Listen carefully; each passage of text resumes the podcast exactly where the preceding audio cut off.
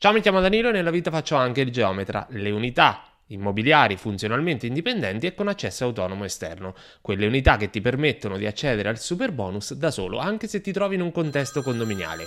Un grande vantaggio era, ora potrebbe essere un limite perché si avvicina il 30 settembre. Ti dirò perché, intanto lascia mi piace al video, iscriviti al canale se ancora non l'hai fatto e se vuoi accedere a contenuti esclusivi e vuoi evitare di fare errori a proposito dei bonus e dell'applicazione degli stessi, nella sezione abbonati, oltre a supportare il lavoro che faccio online, puoi accedere a contenuti esclusivi, contenuti nei quali rispondo attraverso dei video a domande su casi pratici, domande che mi vengono inviate via email. Trovi tutto nelle descrizioni. Innanzitutto che cos'è un'unità funzionalmente indipendente, così la si chiama eh, solitamente. L'unità funzionalmente indipendente è quell'unità che ha indipendenza funzionale e almeno un accesso autonomo esterno. Queste due caratteristiche devono essere contemporanee per identificare l'unità.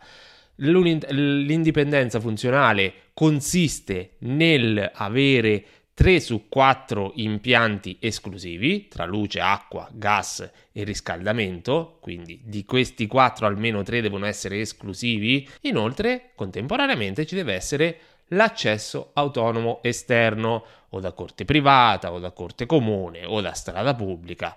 Insomma, un accesso esterno che non sia in comune con altre unità. Prima di dirti che cosa permette l'unità funzionalmente indipendente, c'è da precisare che riguarda solo gli interventi eco bonus 110%, cioè la definizione di unità funzionalmente indipendente con accesso autonomo esterno è stata inserita nei commi che riguardano gli interventi energetici del super bonus. Quindi il sisma bonus non conta, non è contemplato. Perché? Molto semplicemente perché è un, una definizione che individua all'interno di un contesto condominiale plurifamiliare quell'unità che potrebbe essere trattata singolarmente dal punto di vista energetico, con tutte le caratteristiche delle unifamiliari a proposito di trainanti, massimali, eccetera, eccetera. Mentre per quanto riguarda il sisma bonus, gli interventi sulle strutture, le strutture non possono essere eh, di proprietà esclusiva della unità funzionalmente dipendente all'interno di un contesto plurifamiliare, perché le strutture sono comuni, comuni a tutto l'edificio, quindi non si può fare un intervento sisma bonus solo sull'unità indipendente. Cosa permette di fare l'unità funzionalmente indipendente? Permette di usufruire del super bonus eco 110% singolarmente senza considerare l'intero edificio, quindi il salto delle due classi va fatto a livello di unità, i trainanti saranno con i massimali delle unifamiliari e può essere agevolato anche, può essere agevolato col super bonus l'intervento sull'unità funzionalmente indipendente anche se questa si trova in un edificio che non è ammesso al super bonus. Ad esempio quando è un edificio di intera proprietà di una società, un, un edificio da 2 a 4 unità di una persona fisica può accedere al super bonus. Un edificio da 2 a 4 unità di una società non può accedere al super bonus perché il soggetto proprietario non è tra quelli riconosciuti. Ma se all'interno dell'edificio c'è un'unità funzionalmente indipendente e questa è data in affitto ad una persona fisica, che non sia un socio della società proprietaria, allora quella singola unità, dal punto di vista ecobonus,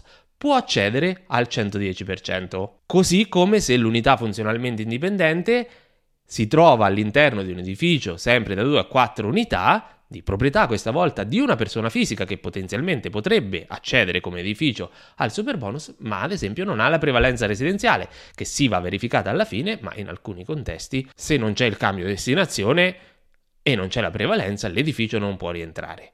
L'unità funzionalmente indipendente è appunto indipendente dal resto dell'edificio e quindi può accedere singolarmente. Così come, a mio parere, in un edificio composto da più di quattro unità di unica proprietà, che anche se di una persona fisica non può accedere al super bonus perché c'è il limite delle quattro unità totali, se c'è un'unità funzionalmente indipendente, quella può accedere singolarmente all'eco bonus. Attenzione però che le unità funzionalmente indipendenti devono rispettare il limite delle due unità sulle quali poter applicare il 110%. Ti ricordo che l'eco bonus 110% può essere usufruito su un massimo di due unità. Le parti comuni non contano, ma qui si sta parlando di unità funzionalmente indipendenti. Quindi come fossero unifamiliari, quindi ciascuna conta uno per la singola persona. Infine arriviamo alla scadenza e al SAL 30%. Finora, fino al 2021, avere un'unità funzionalmente indipendente era potenzialmente un vantaggio perché ti permetteva di andare un po' slegato dalla situazione condominiale o, o plurifamiliare che avevi, dove magari non c'era accordo o non c'era a livello di maggioranza la uh, volontà di fare degli interventi.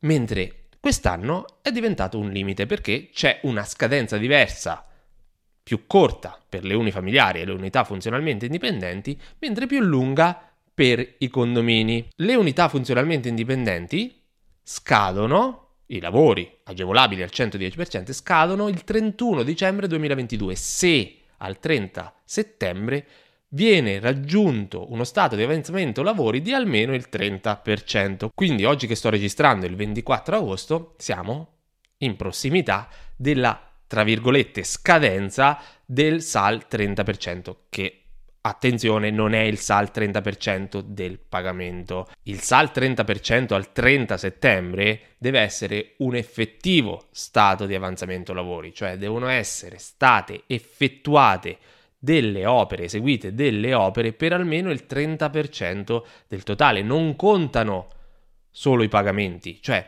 non, eh, se vengono fatti i pagamenti per una uh, quantità superiore al 30%, ma non vengono eseguite le opere, non è sufficiente per avere, per superare lo scoglio del SAL 30% al 30 settembre e quindi arrivare al 31 dicembre. Che cosa significa? Significa che se non raggiungi il 30%, le spese che hai sostenuto e sosterrai tra il 1 luglio e il 31 dicembre 2022 non saranno agevolabili con il super bonus. Il super bonus nativamente è scaduto per le unifamiliari e per le unità funzionalmente indipendenti al 30 giugno. Quindi solo i pagamenti non sono sufficienti, devono essere state eseguite delle opere. Come si attesta che si è raggiunto il 30%?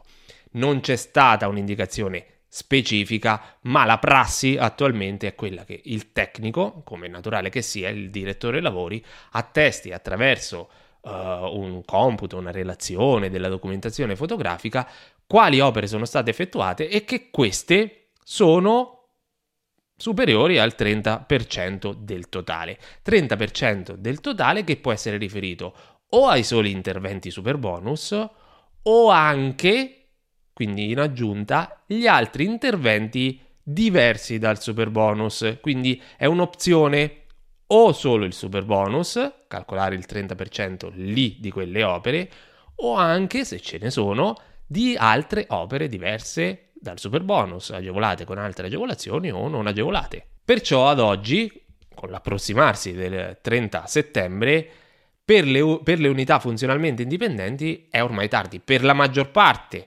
delle unità funzionalmente indipendenti per coloro che non hanno iniziato è ormai tardi. È improbabile riuscire a raggiungere il 30%, certo dipende dalla tipologia e dall'entità dei lavori, ma è improbabile che se non hai nemmeno un contratto con chi ti deve effettuare i lavori, anche semplici che vogliano essere, tipo sostituire una caldaia e fare un impianto fotovoltaico, è improbabile che tu riesca a raggiungere il SAL 30%.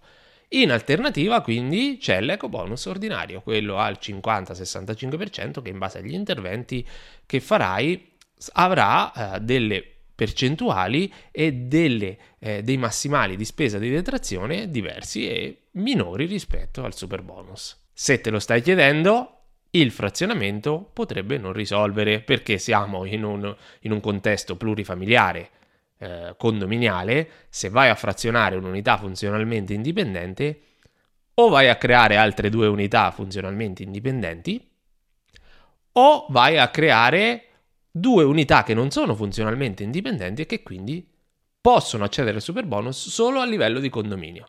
Quindi tanto vale accedere a livello condominiale senza fare il frazionamento.